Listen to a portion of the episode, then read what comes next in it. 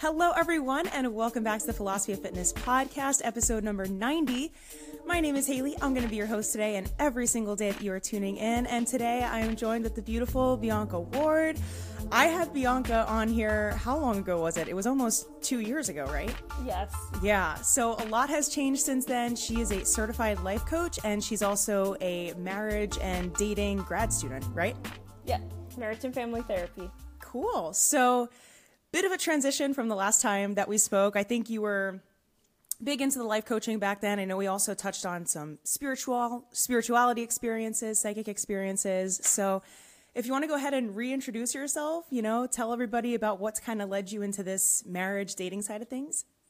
Yes, so I was working primarily and specializing in like spirituality, but the reason why I wanted to transition was because I realized that most of the clients that I was helping over those like three years all wanted help on relationships.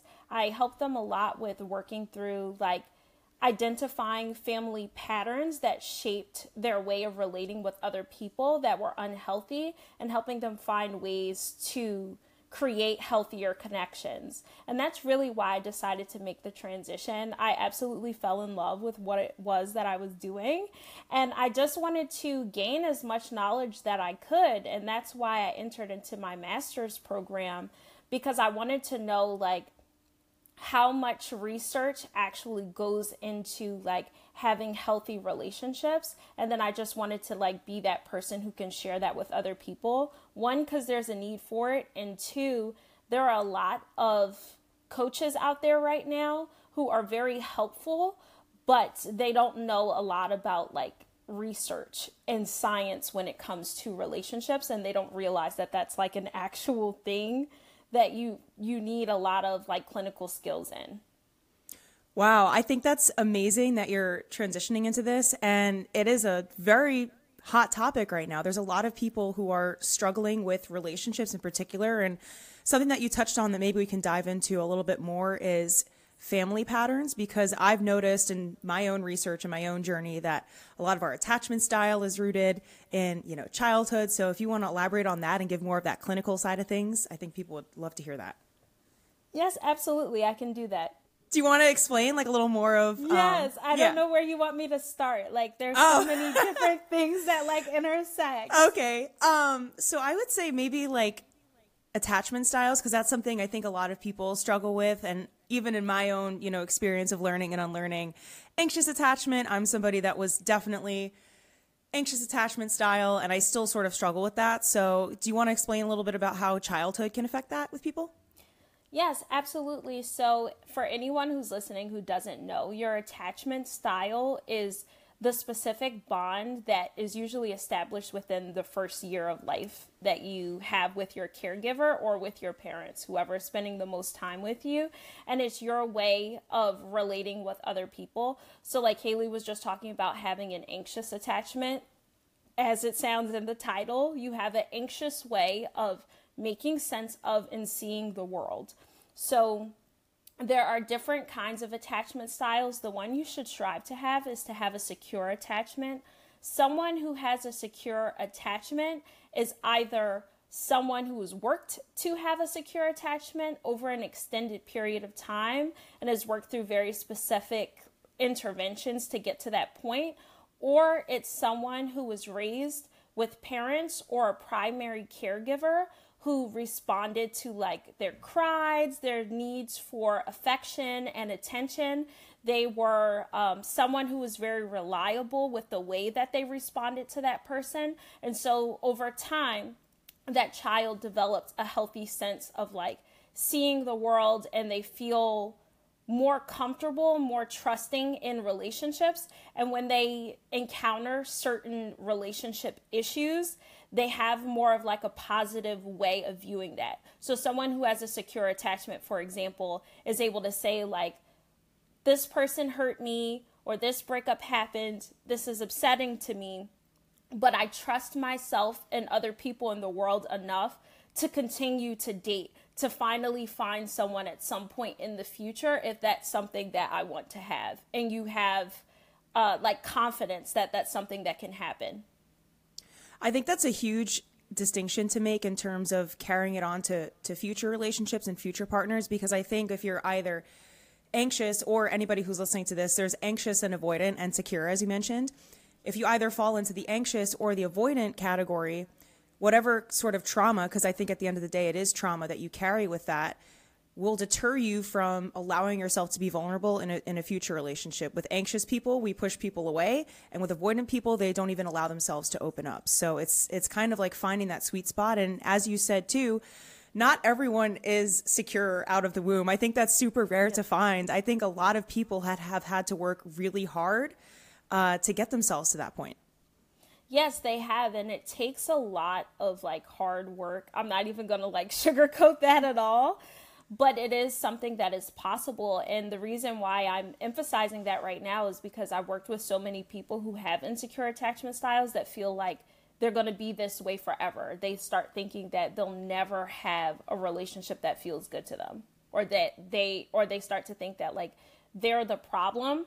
The problem is not you. The problem is how you're making sense of the relationships that you have and the types of partners that you're choosing. Wow. I think that's really powerful. That's a great way to take yourself out of the victim mentality is and I think a lot of people especially with dating nowadays view themselves as the problem and we can kind of get into, you know, dating apps and the whole crazy landscape of dating apps nowadays, but I've spoken to so many people and time and time again I hear what's wrong with me. Even friends that I've had that have been in relationships and even myself, I've been in the position of saying, "Well, what's wrong with me that this person left me or what's wrong with me that I'm not finding somebody?" If you flip around that internal script and say, "It's not me, it's how I'm responding." That's a huge mental shift to make that takes you out of that victimhood. Yeah, it, is a big one and it it's a process so like you might have to remind yourself continually something that has helped me because I didn't start out having a secure attachment style. That's something that I developed like I didn't even know about attachment styles until like my freshman year of college and that's really when I started working with professionals on developing a more secure attachment style. So there's always going to be like a grace period that you have when it comes to learning new things because you can't know what you don't know.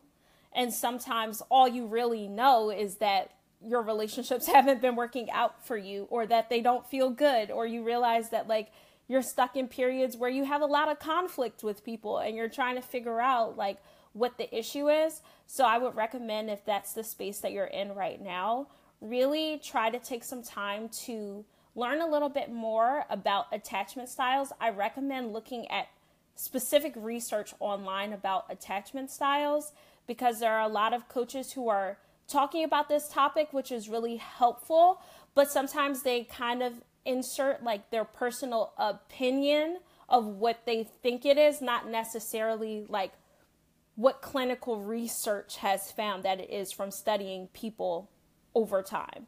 Because there's this has been like an important thing since like the 1920s or something like that. So there is yeah. a lot of research on it. And it's interesting because I feel like people haven't spoken about it to the extent that they do for I think it really took off probably with the you know start of social media of TikTok and I've seen tons of dating coaches. I've had other dating coaches on here too and you know the attachment style conversation usually comes up, but that's an interesting observation to make in terms of people kind of spinning their own narrative on it. I think in the, you know, clickbait culture, a lot of us want to just get the views, we want to get the engagement.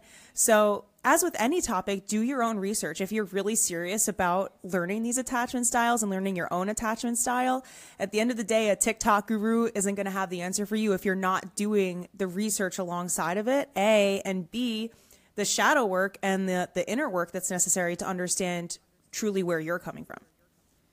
Exactly. And something else I want to throw out here too is the concept of differentiation of self just because it is so linked to attachment styles. So if you've never heard of differentiation of self, which a lot of people haven't, unless they like really work in the marriage and family therapy field, it's really two things. First, it is your ability to regulate your emotions in high periods of conflict, and it's also your ability to remain a distinctly unique person while still being able to relate with other people on a deep level. Okay. And so like there's like a huge link there between your attachment styles. So like if you're somebody who has a lower level of differentiation, you usually will have an insecure attachment style. Oh, okay. I've never heard of this concept before, so I'm I'm learning this too, everyone. yeah, there's there's like so much to it, but that's the easiest way that like I can explain this concept. And so your family of origin has a huge influence on your level of differentiation. From a clinical standpoint, the way that like MFTs are trained to look at this is that partners, romantic partners, end up choosing other people who are at a similar level of differentiation. And that's why it's so important to be aware of concepts like this and to do your inner work and like all your shadow work that you need to do because you might not be aware that literally the source of why certain things are not working out for you in your dating journey is because you're you're choosing someone who's kind of at like a similar level as you who maybe hasn't like evolved to a certain point to understand what healthy dynamics even look like in a relationship. Because if you haven't had that modeled for you like everything's kind of based on how you would idealize a relationship, not what it actually looks like. Yeah, it's kind of like that phrase, and I say this all the time the pattern will keep repeating until the lesson is learned, right? It's like, yes. and I've even noticed in my own life, people that I've dated, I'm like, here we go again. This is, you know, bringing out my anxious attachment side. And something else that I've heard thrown around by some, you know, gurus and kind of coaches in the space, and you can tell me if this is true or not, that we tend to go for people that are like our parents. Is that something that you've seen in your experience? Yes, yes. Yeah. And also, especially for people who have grown up in either like families that had dysfunctional dynamics or you've had a series of relationships of unhealthy of unhealthy or dysfunctional dynamics you tend to end up with all these other like patterns that you've learned from these people. And like you don't realize that you're holding on to them. And even though those patterns have kept you in moments of chaos and conflict and they don't feel good to you on some psychological level it still feels familiar and comfortable to you. And so people have a tendency to choose things that are familiar than things that are uncertain. Because they they, they don't know like what the outcome is going to be. It doesn't feel as safe. So it's possible that like you feel safe in a dysfunctional relationship even though you have the conscious awareness that it's unhealthy or it's not good for you and that's why you continue to choose it. Yeah, that's a huge realization and I don't know if you're familiar with Dr. Joe Dispenza. Yes. Yeah, so he talks a lot about and this made me think of it that we literally get addicted to stress in our brains. And if you're, you're somebody who's been in a stressed out state for all of your life, that's all you know. So your body is going to do everything it can to keep you in that familiar comfort zone. Even though your conscious mind knows it's a stressful situation, this is not good for me, but because that's your zone of familiarity, that's what you're used to and your body's going to perpetuate that. So it kind of sounds like that's a similar thing in terms of relationship styles. If all you've known is a chaotic or a dysfunctional relationship pattern, even if your conscious mind realizes it's not good for you, your subconscious mind, which is such a strong, you know, predictor of our experience, is going to perpetuate that for you. Yeah, it absolutely will. And that's why this concept of differentiation of self is like so important because your ability to regulate your emotions, your ability to sit when you feel very uncomfortable, when you feel anxious, and find ways how to calm yourself down so that you can make rational decisions is going to be critical in your dating journey and when you're in committed romantic relationships with other people. Yeah. Oh, absolutely. So, that being said, if someone's listening to this and if they're maybe on the anxious side of things or the avoidant side, what advice would you give to somebody who's just starting this out? Because it's obviously no easy task to rewire your subconscious mind. No, it's not easy at all, but I can recommend like a couple of things. The first is the easiest way that I've found other people have been able to do this, if you have a history of being in romantic relationships, I would say reflect on the past relationships you've had. It helps sometimes to write down in journal why you think that that relationship didn't work out. I recommend when you're doing this, try not to go into like a state of blaming, like saying to yourself, the relationship didn't work out because I was dating like this asshole sorry for cursing. no, it's okay. yes, that it doesn't work because I'm dating like this person who's a jerk and they don't have the emotional capacity to relate with me. Although those things may be true to an extent, you should try to take it a step further and really look at what kind of dynamic did we set up together? Because in a relationship, whether this is family, friends, coworkers, whatever, any kind of relationship, that person is always going to influence you and you are always continually influencing that other person. So you really should start to look at like what kind of dynamic did we set up together and one way that you can kind of figure that out is to reflect and question like what did this relationship look like how did we communicate with each other how did we bring up topics that were bothering us if we brought it up at all? If we avoided those topics, why did I avoid those things? What feelings can I name and identify that I was experiencing? What kind of like relationship did we have when it comes to intimacy? Were we intimate with each other? Were we not? Why? So like really always trying to take your your response to the next step and really get clear on the type of dynamic and, and try to explain that as best you can. And once you get to that point where you have that kind of information, I say kind of like step away from it for however long you need, whether that's like an hour or two, because really looking at this and taking personal responsibility can be really difficult because you might find out information that maybe you didn't know before. You might start to feel guilty or upset looking at past things. So give yourself a little bit of a break if you need to. And then when you come back to it, I recommend that you review everything that you wrote down and try to think back to well, where do these actions or these tendencies come from? Like how how have I shown up in a similar way in my family? And just looking at that whether it is like your relationship with your parents or maybe how how you avoided conflict with your sibling? Do your other siblings avoid conflict? Really looking at what were the dynamics and tendencies within your family of origin because that has such a huge influence on things that you do and either don't do now as well. Like for example even if say if something that you journaled was that you tend to avoid bringing up uh, issues that are like really scary for you to talk about. But in your family, you always talked about those issues. Maybe the reason why you're avoiding it now is because when you think back, when your family brought up these issues, you associated that with feeling anxious, with feeling unsafe, because it always led to arguments. So, really trying to like unpack that is very helpful. Yeah, and that's shadow work in and of itself, right? It's it's an uncomfortable process, and I think a lot of people kind of get the world of self development a little bit skewed because a lot of people online are like sunshine, rainbows, positivity, good vibes.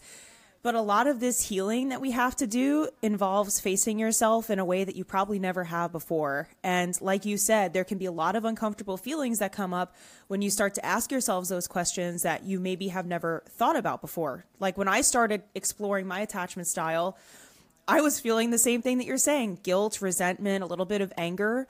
And you kind of have to give yourself space to work through that and to kind of come to terms with it so that you can then make the space for the healing to occur. And I think that's just a really important thing for people to realize. Like, don't beat yourself up because everyone has their issues, right? We all have certain areas of our lives that we're trying to improve. And the only way you're going to be able to improve is if you face that stuff head on.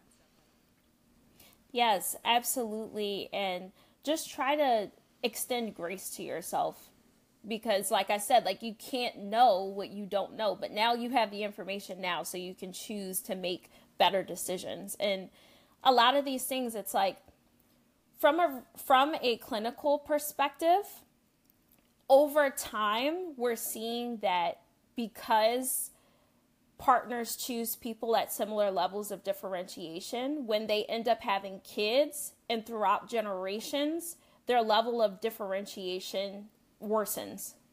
Oh, it wow. doesn't improve over time. So that's why it's so important for like you to do the shadow work because it goes back to what we've been saying. Like when you feel uncomfortable with things, you might not want to continue learning more about yourself. Like who wants to feel bad? Nobody wants that. Yeah.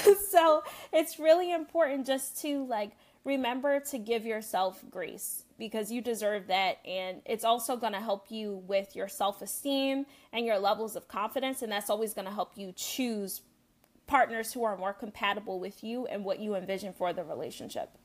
Yeah, I love that. The idea of giving yourself grace. I think that's huge. And I'll share something that I struggled with because I know some people listening might benefit from this. I sort of came from a people pleasing mentality where I was very afraid to speak up for my needs and to set boundaries. And it was always that really uncomfortable, anxious feeling would come up when I would want to, you know, establish what I, the dreaded what are we talk, right? That everybody has. That would give me such a pit in my stomach of anxiety or even just setting boundaries with work situations, with family members. And I noticed that pattern in every area of my life where people were just kind of taking advantage of me. And it wasn't until I went through this process of unpacking it and feeling those negative feelings, but then giving myself grace to move through them that I can say now I'm in a place where I'm so much more comfortable setting boundaries. I'm not afraid to go into, you know, a dating situation and tell someone upfront what I'm looking for. That was something I was always terrified to do was to even say, that I was looking for a relationship because I was afraid I was going to lose somebody or push them away, you know, if I said that. And I think a lot of people in modern dating can kind of relate to that. And even people I've spoken to of just how kind of crazy dating culture has become nowadays in terms of what people are looking for, you know, people that are emotionally unavailable. I think that's a really huge problem now. So, can you shed any light on modern dating culture and that experience? Oh my goodness. Yes. there are so many things that like we're seeing in the field right now. One major thing that I would recommend that you do instead of focusing on like what character traits you want in your ideal partner, look at what kind of relationship dynamic do you want to build with them. Ooh, I like that. Yeah, that's yeah. a it's a better area of focus because people have a tendency sometimes to think that like oh this person has to have these personality traits and if they don't then we won't have this kind of connection and so you tend to kind of like overlook certain traits that literally could change or the way that you think about that trait has a different meaning for that person. So, like the way that they're showing up with that trait is distinctly different from what you thought.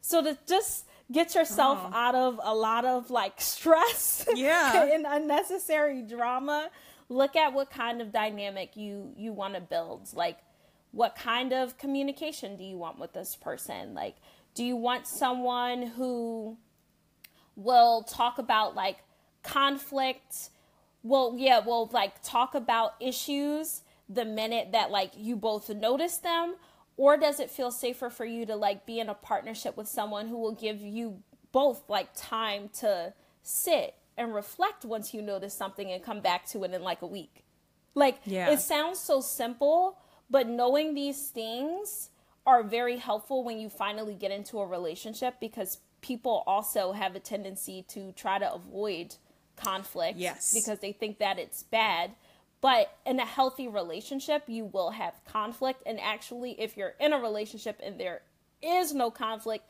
and you've been together for an extended amount of time, that is that is a dysfunctional relationship. So yeah. just learning more about conflict resolution skills can also help with modern dating right now and you're always going to learn things as you continue to grow and build with this person. And you're going to learn more things about yourself. And so if you recognize certain things are not helpful or you want to respond in a different way do that and bring it up to your partner and see how you can both work and build on that together as a team. Because that's going to end up giving you like the results that you want.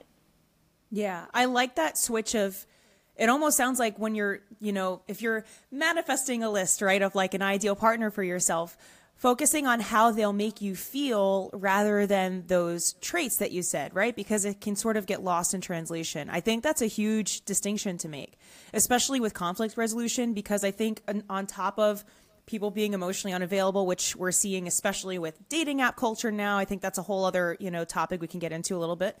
Um, but it's just, you know, emotional unavailability is a part of it and also the the fear of conflict. I think that's a big thing that like you said, I've been saying this for years too. If you're in a relationship with someone and you've never had a disagreement, to me, that shows that somebody is being a people pleaser and they're not actually speaking up for themselves or speaking up for what they want. And I would argue that's almost as dysfunctional as people who are regularly experiencing conflict.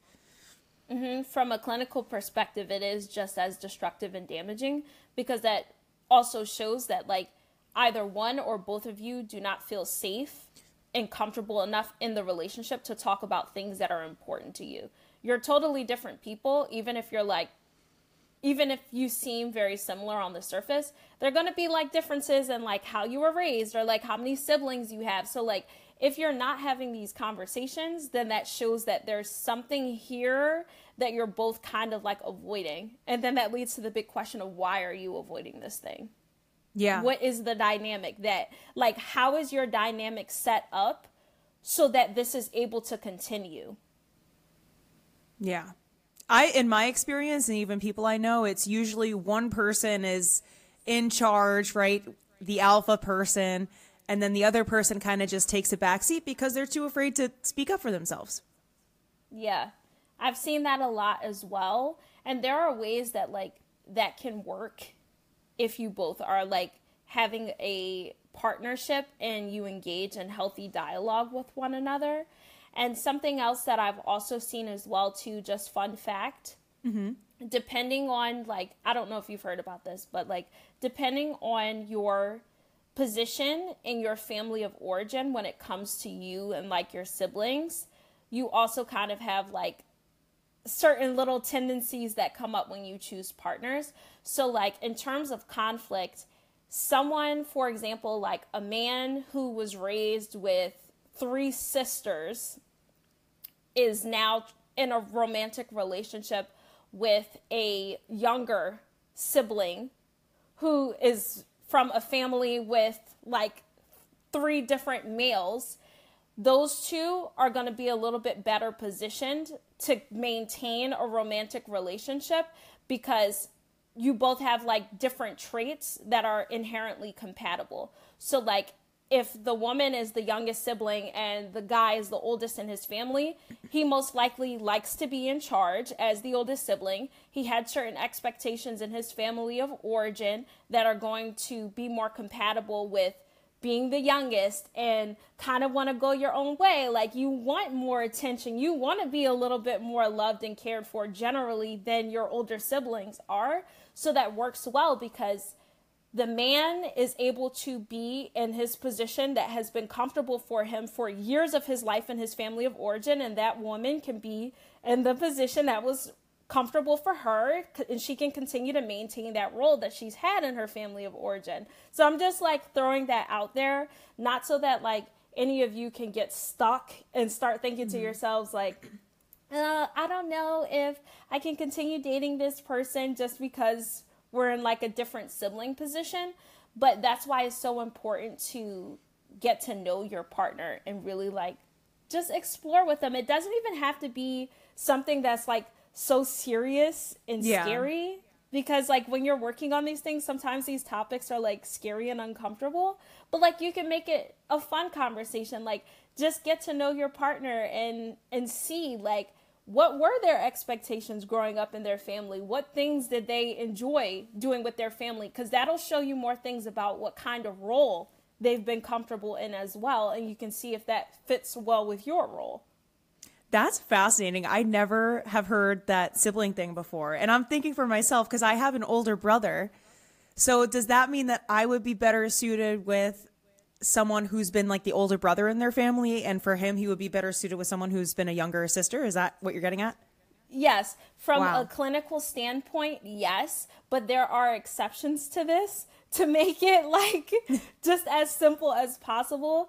The exceptions pretty much exist if like say if an older sibling, for example, doesn't show up in like typical traits that we would see in an older sibling, it's usually because the parent had to focus on like the other children more or they over focused on that older child. So now they're showing traits of like the youngest sibling.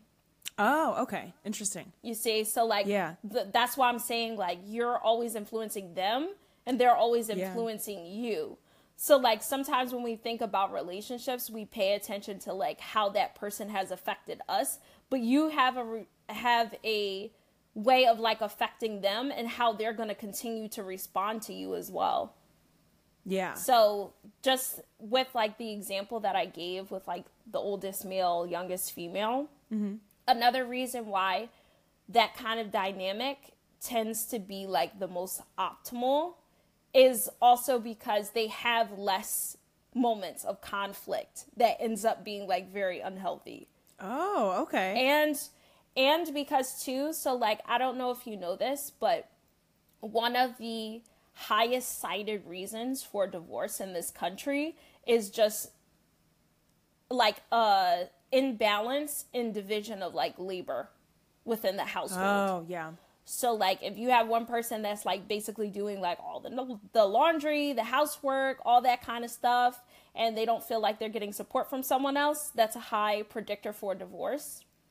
And the reason why that kind of like dynamic between those two people works a little bit better with like the oldest and the youngest sibling is because in that example, both of those people had the experience of living with siblings and had to get along with them that were of the opposite gender. So this is specifically for people who are like straight Yeah, yeah.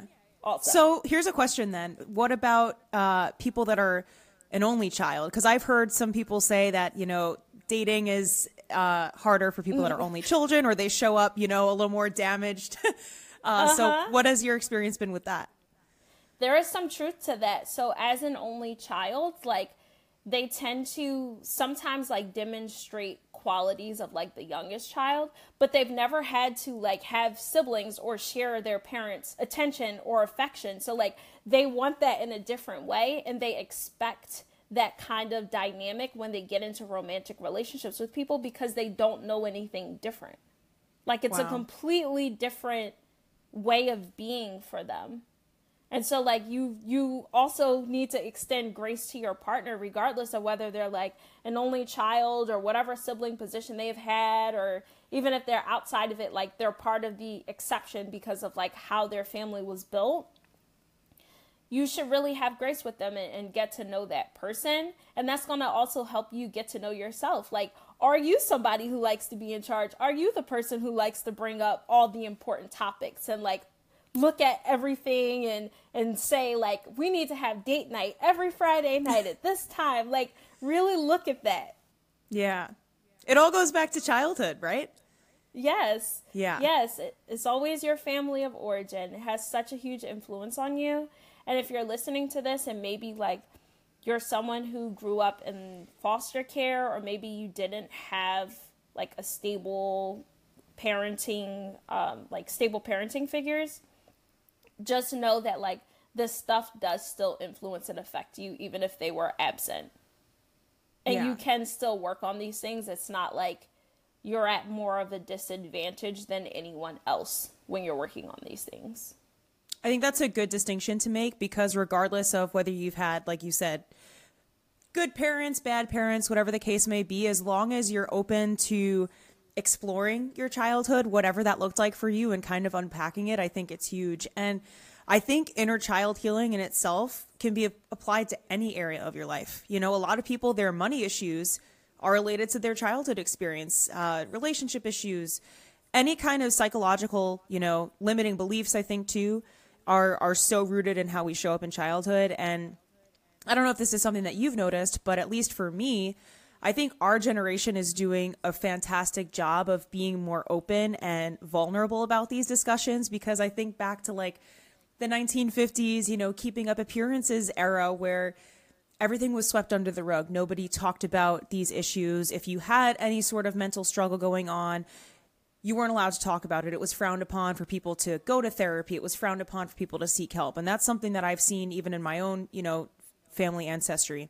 So I think it's awesome that our generation is I think we're the most open about these issues now than we ever have been before. Even in the past 5 years, I'm like I've seen I've learned more about attachment styles in the past 5 years than I would have learned in my entire life.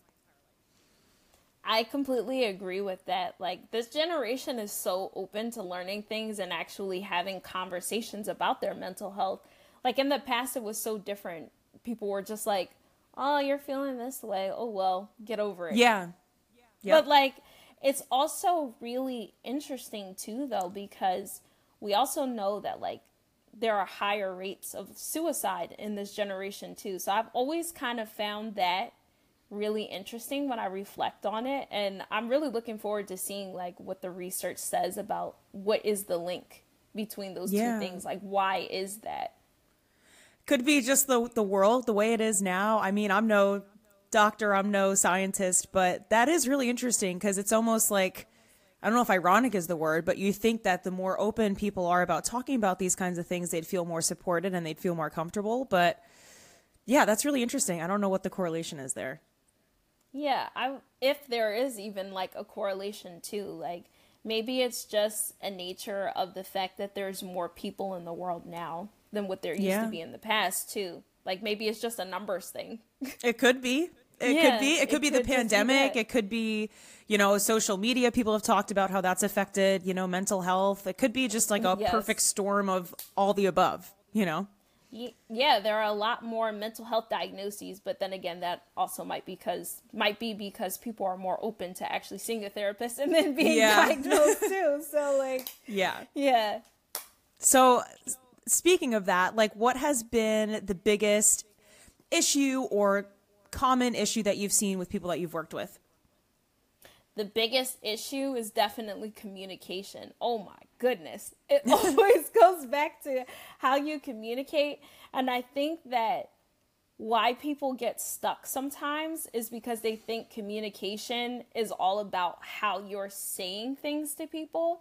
They kind of neglect the fact that we are animals we are very social creatures as humans, and so we're always paying attention to someone's body language, their tone of voice, any like nuances to their pitch so that we can understand more about the social relationship that we're establishing with that person. And sometimes we don't even like think about these things. It might not even be conscious to you because we're animals. Yeah. It's something that helps us survive over time. And so that's definitely a main issue that I'm seeing uh, in this area specifically, with what we've been talking about, like differentiation of self, having an insecure attachment style, whether you're anxious or avoidant, it's the way that you're saying things, and it's also your lack of like consistency. Oh, okay. What do you mean by that? And so, like, for example, with a lot of people who have like low levels of differentiation and insecure attachment styles. Like sometimes the way that they express things that are important to them is different than how they like show up. So I'll give you a very clear example. Someone who has a low level of differentiation and an anxious attachment style, when they are interested in a partner, they if their partner asks them like what values are important to them, they'll say being an authentic person, being in a partnership with someone who's honest with me and I can be honest with them, yet and still because their way of relating to that person is based anxiously, they might try to do things that are inauthentic to change themselves to try to keep this partner because that's really what the insecure attachment styles all go back to. It's like you're either anxious, so you're doing certain things and overcompensating because you want to keep this person? Because thinking of like being without them or you being by yourself makes you really uncomfortable? Or it's that you're avoiding certain things because you're like, wow, I want this love and this connection, but it feels scary to me to actually experience it. And so, like, I've seen a lot of women do this where they'll say, like, oh, authenticity is like so important, and it probably really is important to them, but like, they're changing the way that they look to fit what they think that their partner likes. Yeah. Literally, even if it's something that makes you feel uncomfortable. Well, that's interesting that you say that because I used to do that, you know, not speaking up for myself, saying I don't I don't want to scare this person away. Let me just pretend I'm okay with, you know, not putting a label on it and compromising on my own authenticity even though that's something that I value. And I think that goes back to even like setting boundaries and I don't know what your experience has been working with people who are having insecure attachment styles. Um, do you find that setting boundaries is an issue for people in relationships? Absolutely, and most of my clients have insecure attachment styles. Yeah. Yeah. But boundaries goes along with all of this stuff too, right? Like if you feel secure in your relationship and you have a secure attachment style, then that means that you trust other people. You more than likely trust your partner if they haven't broken the trust at some point in the past. And so you're more likely to like feel more safe in the relationship to actually be who you are as a person and not feel like you have to change those things. Yeah. Yeah, that's a that's a hard place to come to. Have boundaries. Yes, yeah. It's a very hard place. Yes, especially if like you didn't start out this way, and that's why I I keep I know I keep like repeating this over and over again about having grace with yourself, but it really is so important because one way you can look at this is like if you grew up in a family that was kind of dysfunctional or toxic in many ways, like you have spent literally pretty much your entire life relating one way and you're expecting yourself to change that overnight, like it doesn't happen. Or you expect yourself to be like completely perfect a year from now, five years from now, 10 years from now. Like, how does 10 years compare to like 20? Yeah. It's it's it's not it's not really fair to, you know, put that weight on yourself. And yeah. there are going to be things that like you notice and you work on and you're doing well with and then you feel like maybe you're going backwards a little bit because maybe you responded to someone in a certain way that you wish you hadn't or like maybe you realize oh i can't believe i let this person overstep this boundary. Like you're gonna have moments like that so just expect it. It's gonna happen but you just have to keep showing up and trying your best and doing what you can and at some point yeah. it'll be your dominant way of relating and being with other people yeah, the key is to not beat yourself up. You know, it's it's an unlearning journey as much as it is a learning journey because you're unlearning your entire childhood's worth of attachment style that you've absorbed. So give yourself grace through that period and I'm kind of switching gears here a little bit because I'm just thinking out loud, but some advice that I've heard people give and this usually comes from people that are in relationships, right? They're like, oh, well, you just have to work on yourself and you just have to be completely happy and whole on your own, and then you'll find a relationship. And I think that's really damaging advice to give to people because you could you could be waiting your entire none of us I think are ever fully healed or fully, you know, complete. We're meant to be with someone, right? We're animals like you said at the end of the day. We're meant to find companionship. So what has your experience been with like have you heard anybody give that advice? What are your thoughts on that? Oh my gosh, I have. And I understand where it comes from. I get what they mean. Like, it comes from such a good place, but it can be very damaging advice. Like, for someone who is very anxious specifically, like, you may never feel like you're going to be whole or complete. Like, you're going to be single your whole life. So, why are you going to, you know, pretty much just like sabotage yourself and and ask yourself out of having these really amazing relationships that could help you learn more about yourself. Because the thing about like differentiation of self specifically and even like your attachment style you can only change those things in relation to your relationships with other people. You you cannot change them on your own. Yeah. Well that's another so, key part of it is you learn so much about yourself by being with someone else. You can't learn all of the lessons. You can't, if you're doing all of this inner work, right, and you're unpacking your attachment style, you could think that you have all the puzzle pieces together, but then when you're actually dating someone, you're putting it to the test. And that's when you can really start to learn about yourself and say, oh, I'm not as evolved as I thought I was, or oh, this area I still feel like I could use a little bit more, you know, self reflection in. And I don't know, it just bothers me when I see people say that because I think that it's, it also puts someone in that victim mentality of what we were talking about earlier of like not giving yourself grace if you're out there hearing that advice and you think, oh, well, I can't even potentially put myself out there because I'm not healed enough, I'm not worthy enough yet because I haven't done enough of the shadow work, I haven't done enough of the reflecting. Like no, give yourself grace. If you're if you're at least self-aware, that's like a huge first step that a lot of people don't even have. If you just have a sliver of self-awareness, and you know give yourself grace as as you're going through a relationship and and i think you learn so much about yourself every every person that you date, every experience that you have is is a learning experience. Yeah.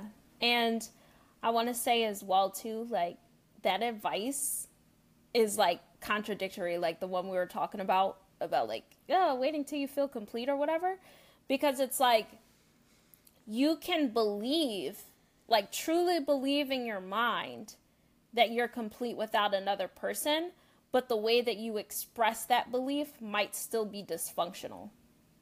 And if someone looks at how you're expressing that belief, they wouldn't know that that's what you believe because that's not what you're showing.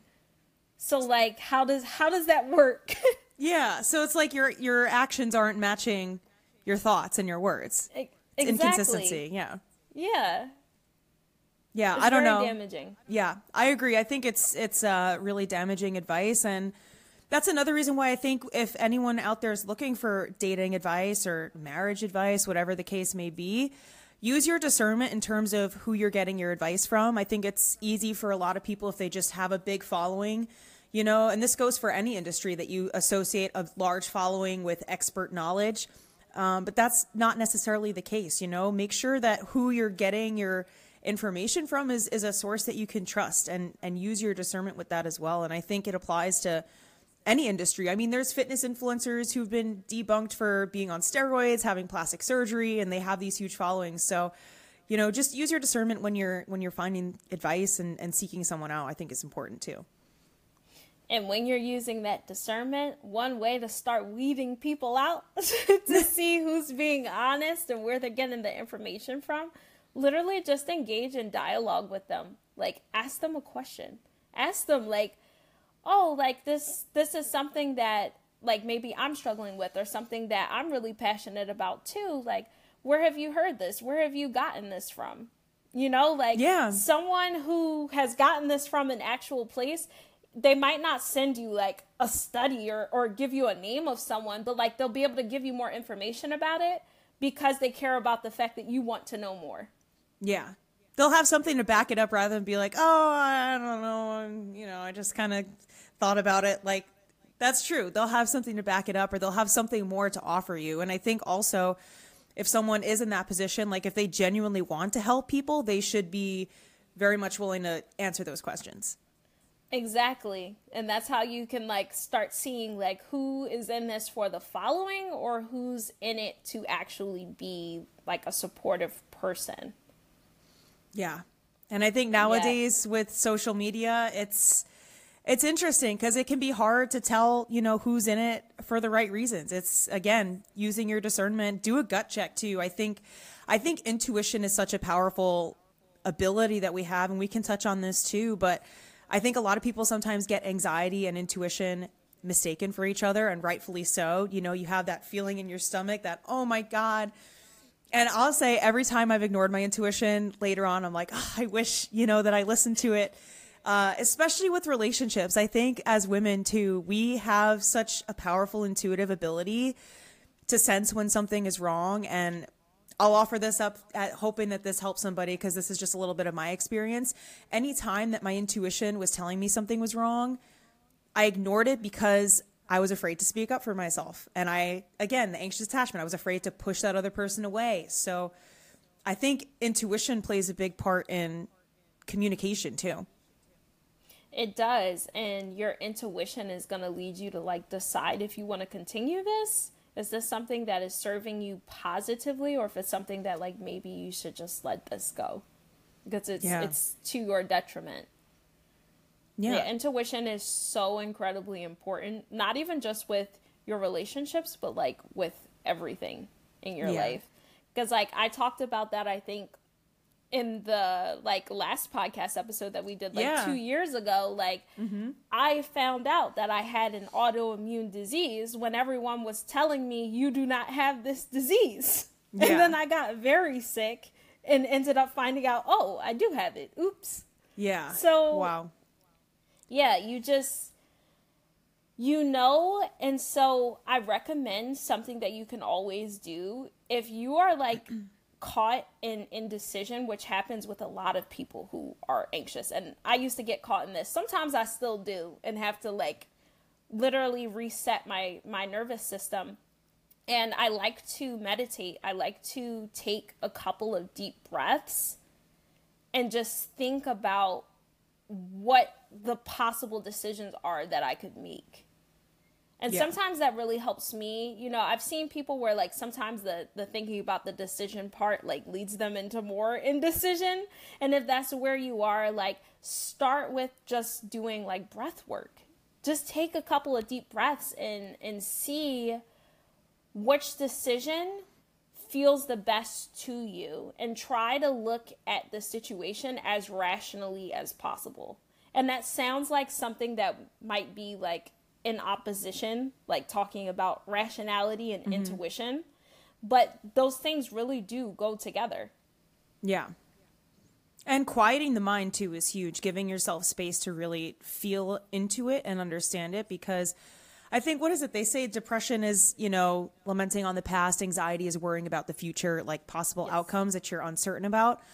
Um if you give yourself space to even meditate and you still like the intuitive feeling, you won't be able to ignore. And it'll just be kind of like this understanding that something is not right for you or that you shouldn't be pursuing something. Whereas anxiety is more of, at least in my experience, that worrying about potential worst case scenarios. It's mm-hmm. it's a slightly different feeling, but the more again in tune with yourself that you are, the more stillness you have with yourself, the more you'll be able to differentiate the two. Yes, and I also want to tell you guys too like sometimes when you have the right like intuitive decision that's going to serve you best in your life, you might still feel anxious about that decision. Yeah, that's huge too because that's not something that's just going to go away overnight, especially like we've been saying this whole time if it's been how you've been your entire life, you're not going to be able to just switch it off. Exactly. Like I can give an example here I was working a job and it was really impacting my mental and my physical health. Like I went into like a whole flare up just oh because oh of like this job. It, it just was too much for me. And I kept getting caught in indecision. And the only reason that I kept the job for so long is because I wasn't trusting my intuition.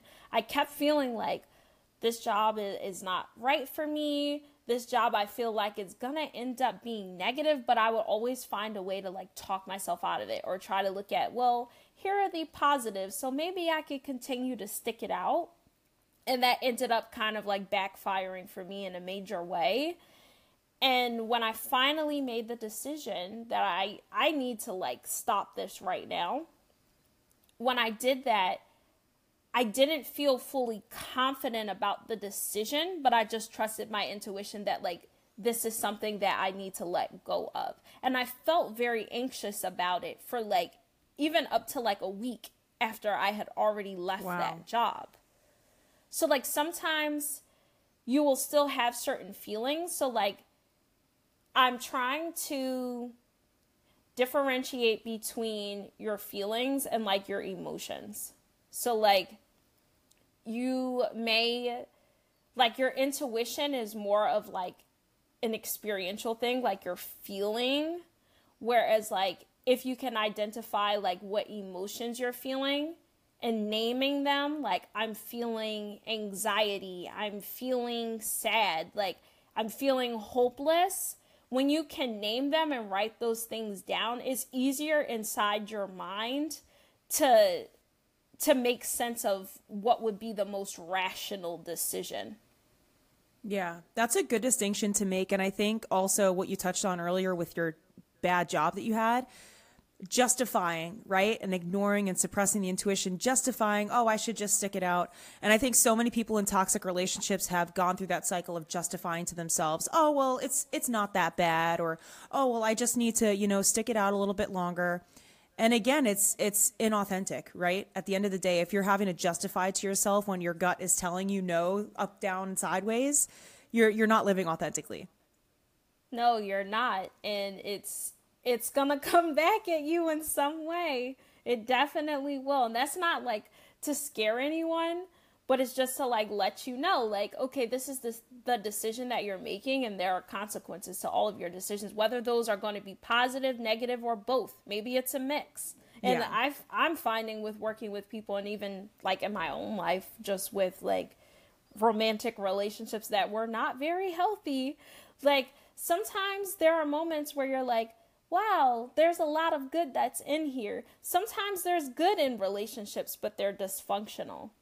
Yeah. And that and that's part of literally when you look at it what makes it so dysfunctional. It's like there's very high highs, very low lows. Why do we keep going to this point? like what what is the middle? What is happening here? How do we work through these things? So that's just another area to look at even when you're just dating someone look at what is the sense of partnership that you two have naturally, and then what elements of that are you both able to build on? Yeah. I think that's a really smart approach and a grounded approach too to to finding someone new cuz I'll offer something else here just a little last, you know, tidbit of of advice that's helped me. And again, coming from that anxious place, I used to go on a first date with someone and think to myself afterwards, oh, I hope they like me. I really hope they like me. But now when I go into something or I'm, you know, vetting someone or whatever the case may be, I think to myself, do I like this person? Do I even see, rather than putting them in the position of power of, of getting validation from them, I'm like, well, let me do a gut check with myself. Do I even feel like I could see myself with this person? And I think that's a, a, helpful piece of advice to anyone who's skews t- towards that anxious side of, you know, taking your power back and, and not putting that other person above you, basically, which is at least for me something that I, I found myself in that position of. But I think that's a really smart way to go about dating in terms of, you know, evaluating what kind of partnership it is and, and how you complement each other, right? Mm-hmm. How you complement each other what ways do you not compliment each other? Because there's there are probably always going to be some ways where you don't, but like really focus on how you're doing this together. Like how do you both work through your own weaknesses? Yeah. I think that's huge. Well, this has been great, Beaonca. I just I want to give you a second if you have any last minute advice that you'd give to anybody who's navigating dating right now. Just have patience with yourself really trust your intuition and it's always so helpful just for me and I've seen this with my clients as well just to continually reflect on what the process of dating is like for you in the moment. Like is it something that makes you feel really scared the whole way through? Like with Haley was just saying like are you focusing so much on like how this other person is perceiving you because really I think we get lost in the dating process and we forget that dating is supposed to be fun. Like yeah. focus on how you can make this experience more fun for you. How do you make it something that feels good, something that you're excited to show up to? I love that advice because I think a lot of us have gotten to a place where it feels like a chore and it shouldn't have to be that way. It should be fun, you know?